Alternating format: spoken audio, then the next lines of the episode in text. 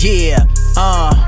Heavy Crown Radio, you know it's going down. With Denise, you can see she's the queen with the crown. Talking real life, wild nights, and current events. Breaking down, even giving tips on relationships. Hey, you don't wanna miss. Ready, here we go. Keep it tuned in, Heavy Crown Radio. Super entertaining, yeah, that's for sure. Keep it tuned in, Heavy Crown Radio.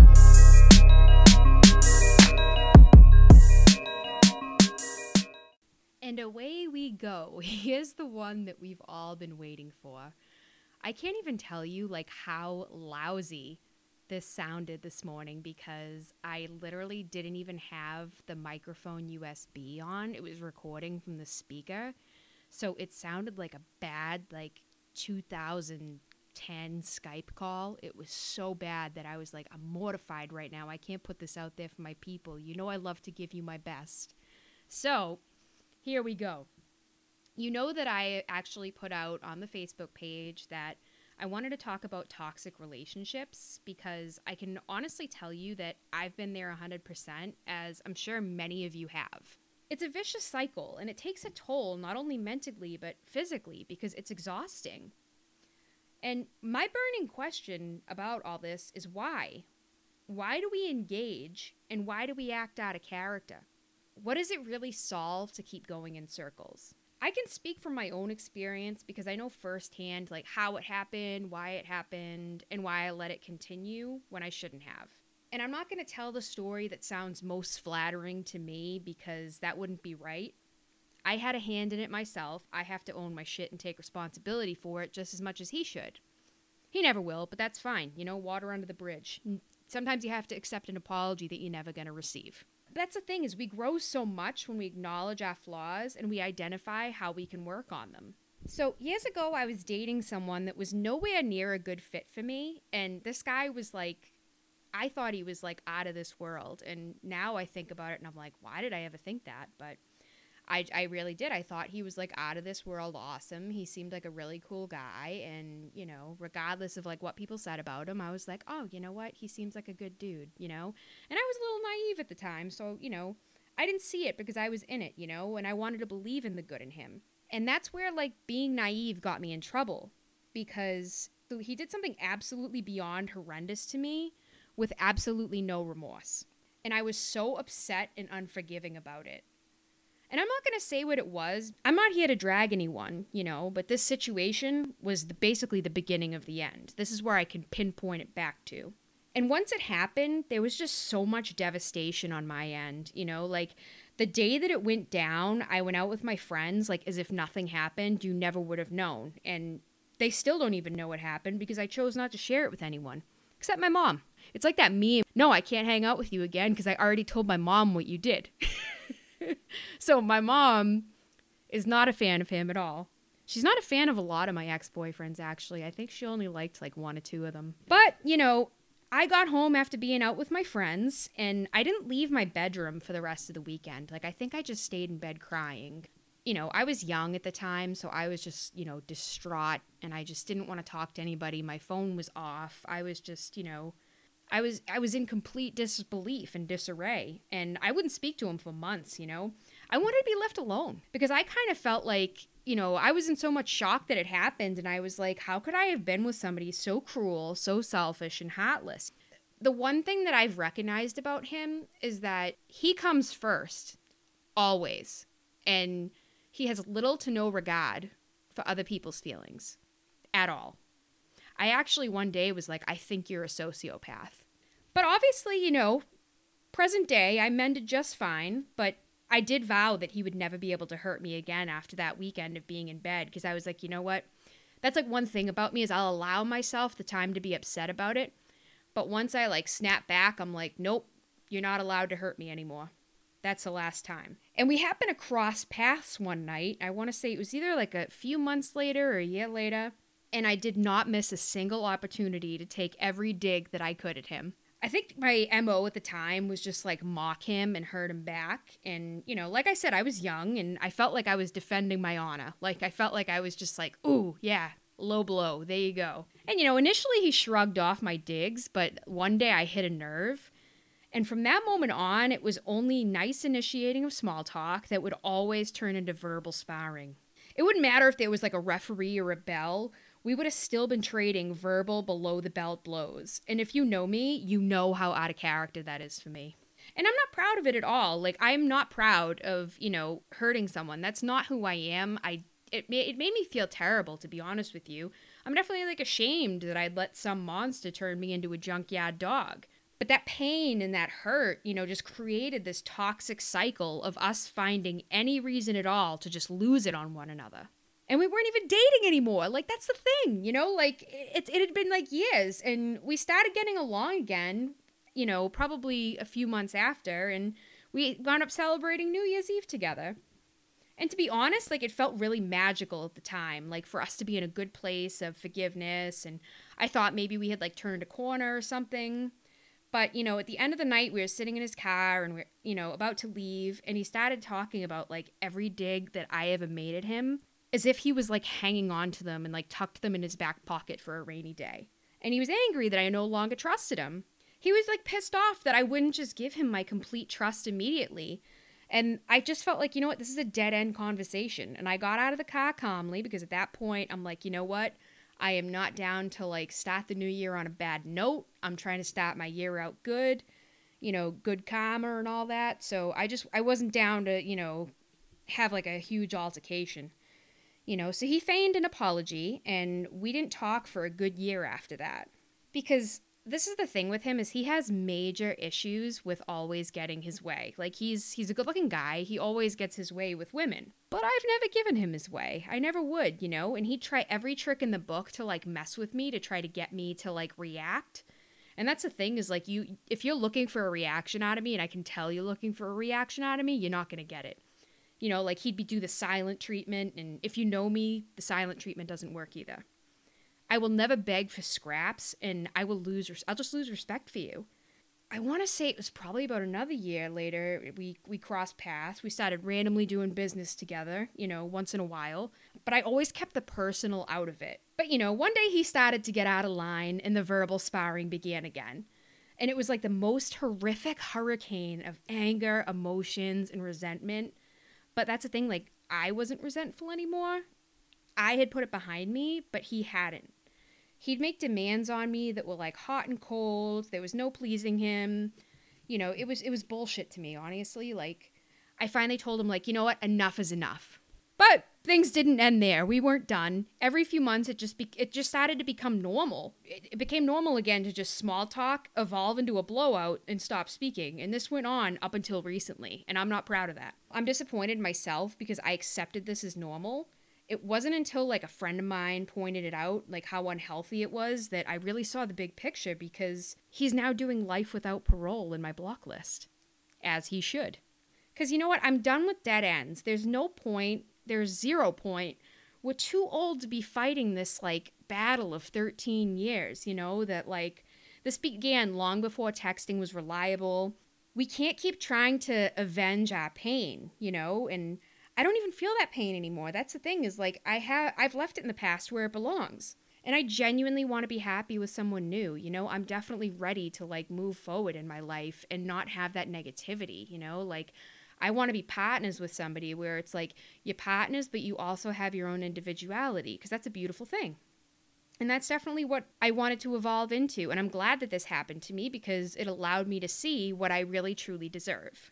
But I do have to say, though, when it comes down to like, you know, going back and forth in the text battles, I would get a little petty where like he'd spell things wrong and then I'd come back and spell it properly and then add a period. And as a woman, I think we we all do this. We turn into like petty Betty because when you end your text with a period and you're having an argument, it's savagery. Like you mean business. Like you're not fucking around. And that's the thing too is like my number one question about that is like why do we do that? Like why do we engage in that behavior? Why do we allow ourselves to like lower ourselves to that level? Because that's the thing is I don't get involved in petty nonsense with anyone else. Like I've never had other ex-boyfriends that I fought like that with. Like I actually think pretty highly of my communication skills. You know, I think I've worked on that a lot and I think that's important. You have to be able to communicate and you have to be able to accept constructive criticism. Nobody wants to hear they're wrong or no one wants to feel like shit. But I think when you have somebody in your life that if they won't co-sign your bullshit, they'll call you out. That's important. You need that in your life. You know, you don't need somebody tearing you down all the time.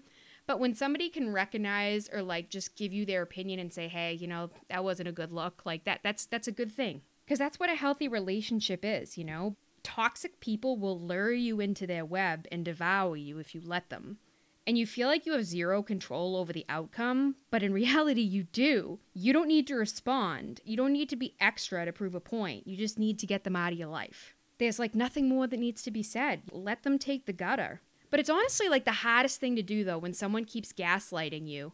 But you just have to take away their access to you because they don't deserve it.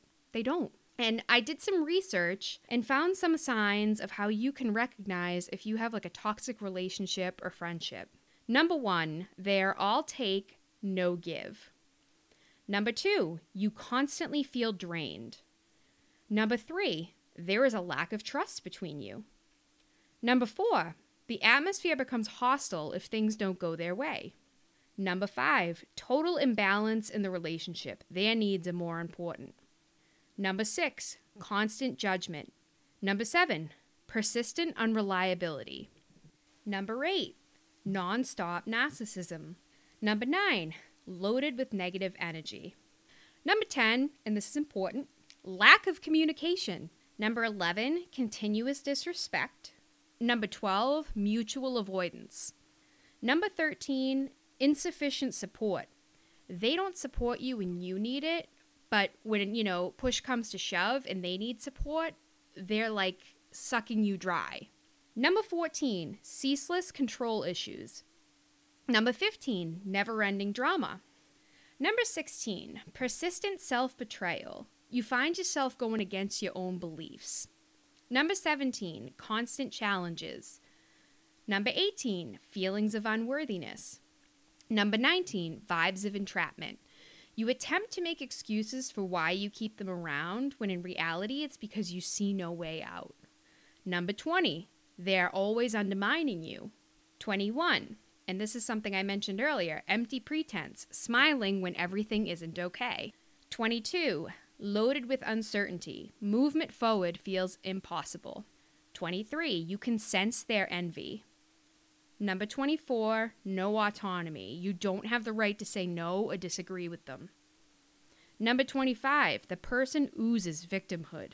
Number 26. They diminish your self worth. 27, constant dishonesty.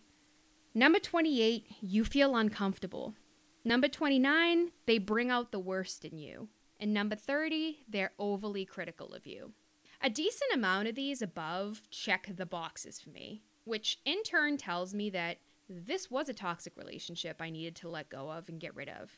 You can't continue having someone like that in your life to drag you down. And if you find the majority of these kind of checked boxes for you too, like maybe it might be worth considering reevaluating a relationship or a friendship if that's the case, you know, because sometimes we don't recognize it in our own life. Like it took a friend of mine being like, dude, that's super unhealthy. Why are you guys like fighting over some bullshit? There's no need for it. It's just going in circles and you're just like, holy shit. And we can't all get everything right the first time like I said, I recognize this is unhealthy. It's not conducive to the life I want. It's a wrap. You're the only one that can get yourself off the carousel or it's never going to stop turning. And I feel better than I have in a long time. I can say that. My days and my nights will no longer be randomly ruined. I'll no longer have someone trying to sabotage all my relationships, and I can be free to just be without like aggravation. You can't fix people, you can't change people.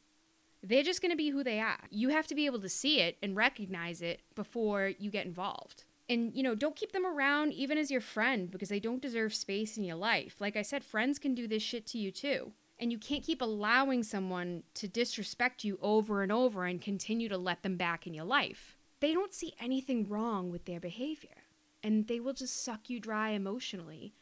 And you can't let people do this to you. The sooner you become impervious to the bullshit, the better. So I'm going to transition into a more lighthearted, funny topic just because I feel like that was so heavy and I'm like, wow, I want to get back into like a positive space. So I'm going to tell you about how like a couple weeks ago at work, I set off the building alarm. And keep in mind, I'm the only one there at the time, and I don't know the code. So I was like, oh my God, I don't even, even have my wallet to like prove who I am. I'm going to jail. And luckily for me, somebody who did know the code showed up. Everything turned out fine, but it was pretty funny. But, you know, the humorous part that actually happened that day that I want to get into is how people are literally offended by everything. Anything and everything offends people nowadays. And it's like, who are we as a society? It's just crazy.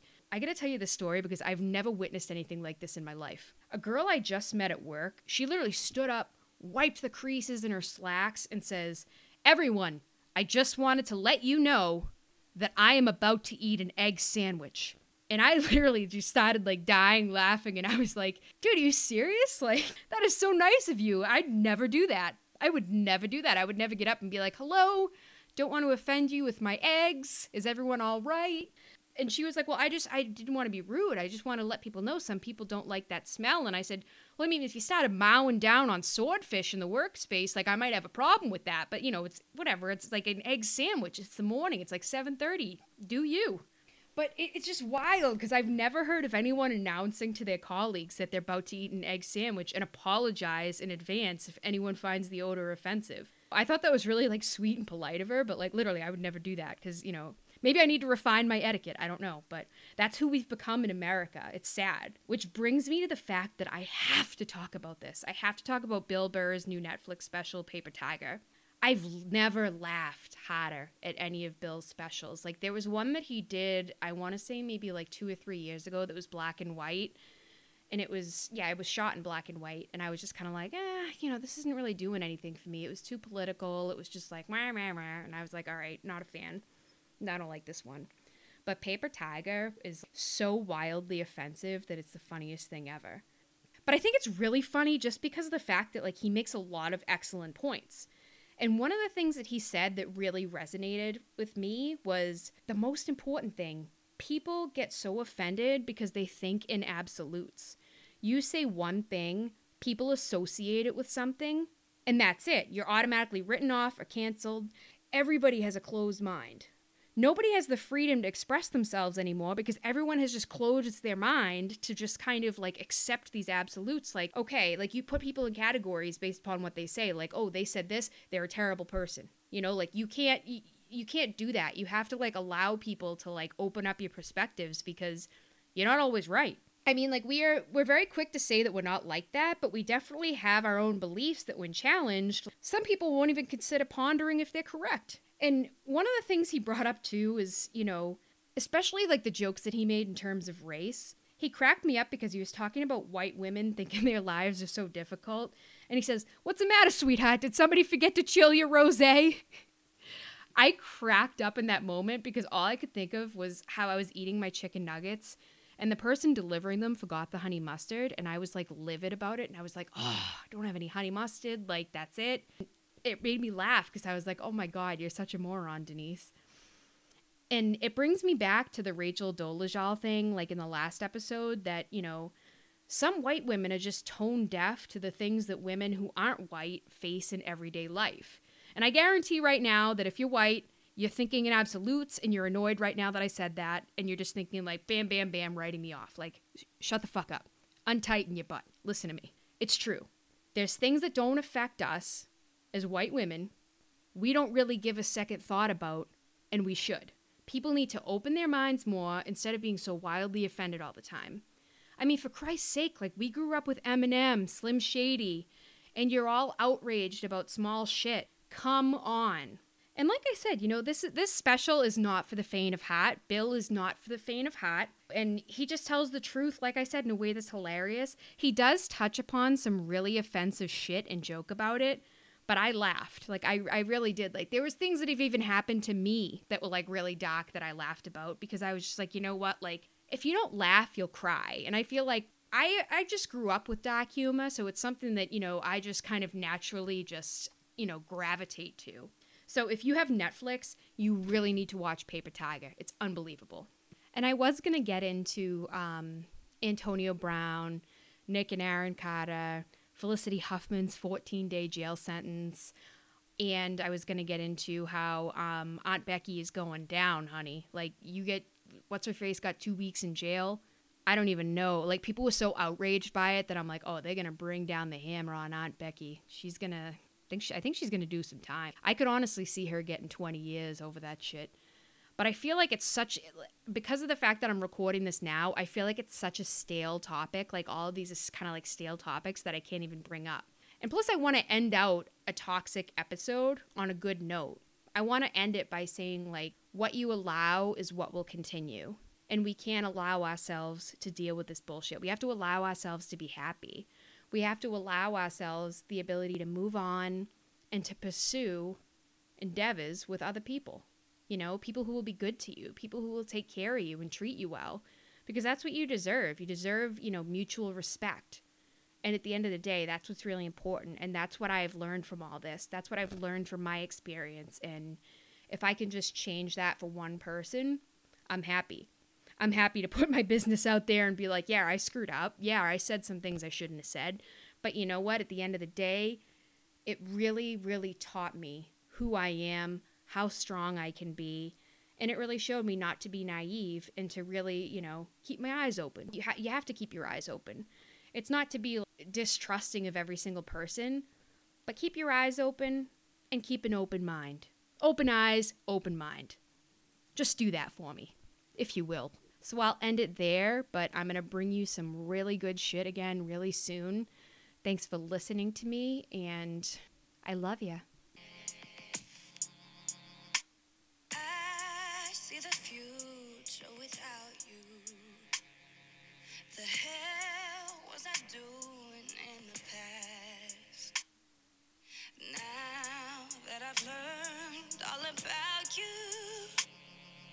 A love just like ours would last. I won't fall for your games. So don't hate me when I say.